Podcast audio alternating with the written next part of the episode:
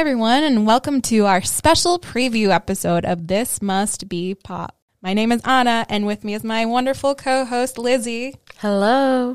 And today we're going to give you a little boy band history 101, and it's going to come in handy for future episodes of the podcast. So, first, let's define what is pop music. Pop is often mistaken for a genre, but it really just means whatever music is popular at a time. Usually it takes from different styles of other genres and creates a sound representing that moment. Next, what is a boy band? Well, the definition is constantly evolving and changing, but we consider a boy band on this podcast a group or ensemble of young men making music with a catchy melody for a predominantly teenage audience. So, kind of a broad definition because they are marketed to teens, their look and image plays a big role. And the marketing is such a huge aspect of it. And that's, in my opinion, what really defines a boy band. Also, a boy band is more of an idea and is definitely not a genre. A lot of people have this misconception that a boy band is a music genre, but boy bands can actually be a variety of different genres from rock to R&B to hip hop. They're more of an idea than a genre. Exactly. So why are boy bands so important? Basically the reason why we started this podcast. So, growing up alongside a popular boy band is often an overlooked experience for many in their youth. It's an experience that can really define the most formative years of your life when you're just discovering who you are. And although it's an experience that is shared with a lot of young people, society tends to look down on it. And there's a stigma that many carry when they say they like a boy band, both when they are young and when they get older. But it's important to talk about because boy band music is often the first music that we connect with when we're young. It's the first music that we listen to that's not influenced by our parents. And it's a way for young people to establish their independence. It's usually our first concerts, our first moments of realizing our sexuality in a way that's both safe and encouraging most of the time. And unless you're of a younger age, our first CD purchase or record purchase or your Spotify download. exactly, your first Spotify download. Like I said, there's so many moments that really defines a young person's life. Think about your first CD purchase, your first concert. Was it the Backstreet Boys? Was it Hanson? Was it the Jackson 5? And the best part is each generation gets their own new boy bands. It's not like boy bands are just a 90s thing or just an 80s thing. I love that each new kind of like generation gets to experience their own boy band. Exactly, exactly. And you know, it is something that is shared across different generations by many women, LGBTQ folk, and it's often stigmatized by our society to a point where it's often swept under the rug and not really talked about. But now is the time to talk about it. With nostalgia at an all time high and with the inclusion of this experience in Disney's recent movie Turning Red, more people are looking back at this time in their life of when they loved a boy band as defining moments of their life.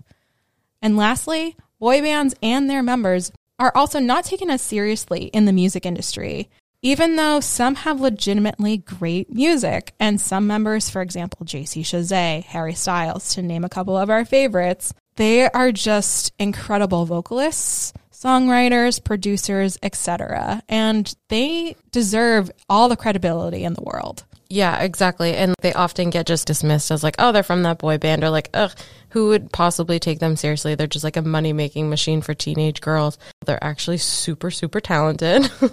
there is a reason why they have had so much success. Yeah, there's a reason for their popularity. They're really, really good.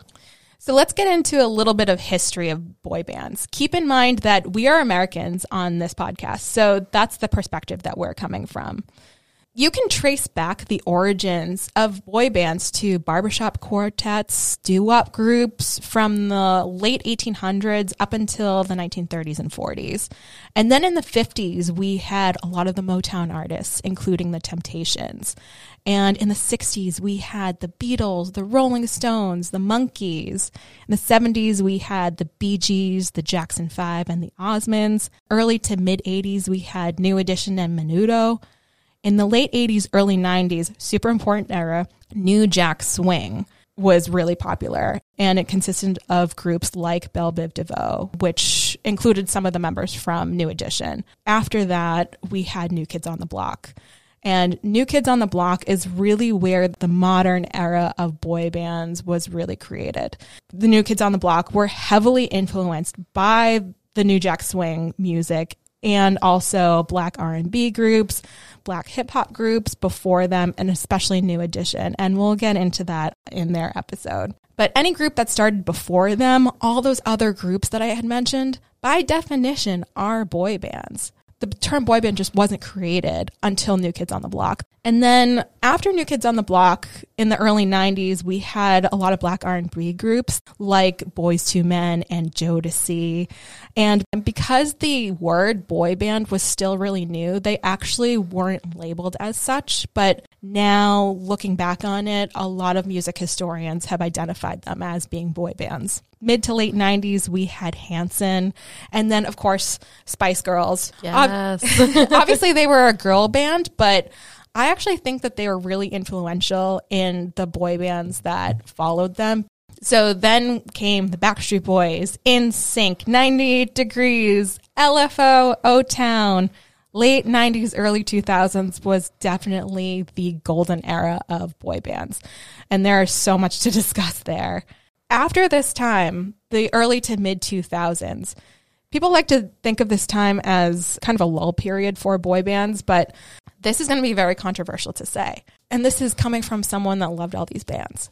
But the pop punk bands that came in the early to mid 2000s, a lot of them, by definition, were boy bands. Oh, absolutely. And they'd probably rebel against that label. But again, like that goes back to the stigmatism of the word boy band. Exactly. But also it goes back to boy band is not a genre. It's just kind of like an umbrella term. And within that, you can have a pop boy band, a punk boy band, boy bands that play instruments, boy bands who don't, boy bands who dance, choreography. There's so many different kinds. Right. By definition, they were young men. Mm-hmm. They had catchy tunes. They were being marketed to teenagers. That is a boy band. Absolutely. So, I mean, Blink 182, Sum 41, All American Rejects. Even to some extent, like Fall Out Boy. Yeah, um, Fall Out Boy too, definitely, definitely. But yeah, like how they were marketed, the pop emotional love songs that they performed, their fan bases, their crazy fan bases. Newsflash, they were all boy bands. Mm-hmm. And we're not saying this as a bad thing. We're just trying to put all these bands into definition. And and there are so many other bands that fall into this category of boy bands that by definition were boy bands, but but haven't been considered boy bands in the past. But the reason why I bring up the pop punk movement is because that actually ushered in um, a different type of boy band in the mid 2000s with the Jonas Brothers and Big Time Rush. Mm-hmm. I feel like if it weren't for a lot of the pop punk and emo bands during that time, we wouldn't have had the Jonas Brothers because the Jonas Brothers kind of had a little bit of a pop punk sound to them. Yeah, for sure. And look as well. So yeah, that brings us to the mid to late 2000s. And then am I am I forgetting any other bands from that time? Jonas Brothers, Big Time Rush.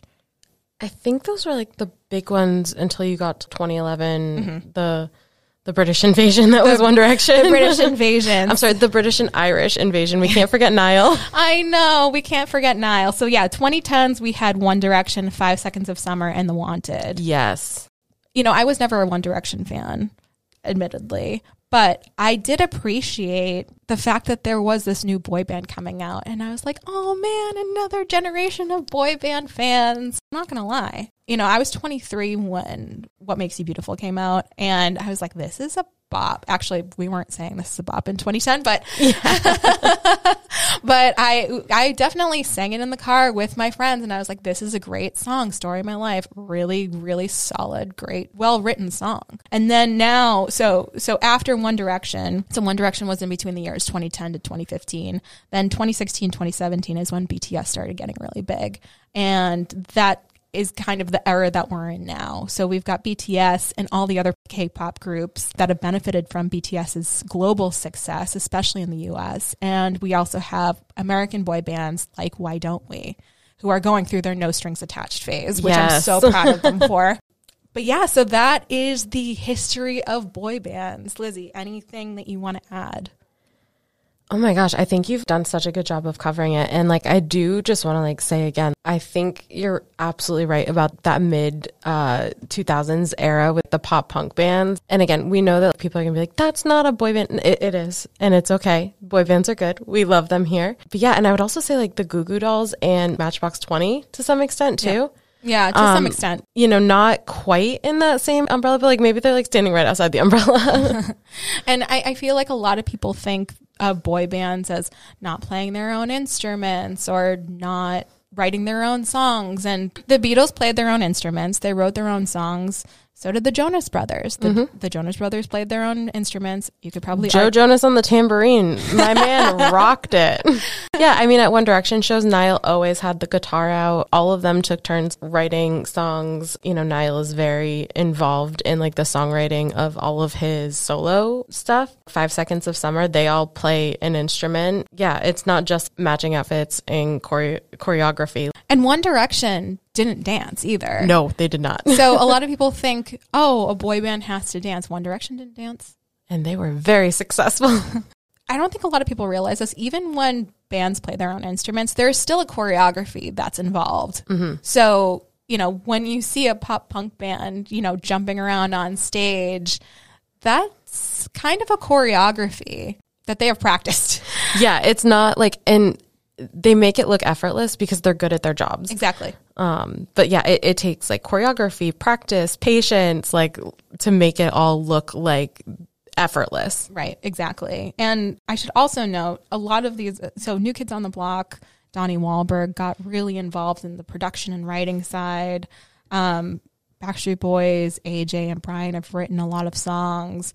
Uh, in NSYNC, both Justin Timberlake and JC Chasez, especially JC, wrote and produced a lot of their music. So there's a there's a lot of history with a lot of these members that have really taken the reins and being more behind the scenes and they don't really get the credibility that they deserve mm-hmm. for sure. Yeah, and I think that's important to note too is like sometimes you get your Harry Styles who after leaving the band or after a breakup like they go on to have like a massive solo career. But then you also have your people who are working behind the scenes. So like they're not on stage, but they're still heavily involved in the music industry, continuing to shape the sound of the songs that we hear and love. Boy bands are an influence on everything. Even if we don't see it, their fingerprints are all over the music industry. Oh, and let's not forget no modern boy band. And when I say no modern boy band, I mean any band that has come after New Kids on the Block, because that's where the definition was created. No modern boy band, except for Boyz II Men, has won a Grammy which is just baffling because if you hear the lyrics, the sounds, not to mention like the popularity, and obviously like commercial popularity does not equal Grammys. Um, but there are absolutely songs, bands, albums that should have won something, and they get.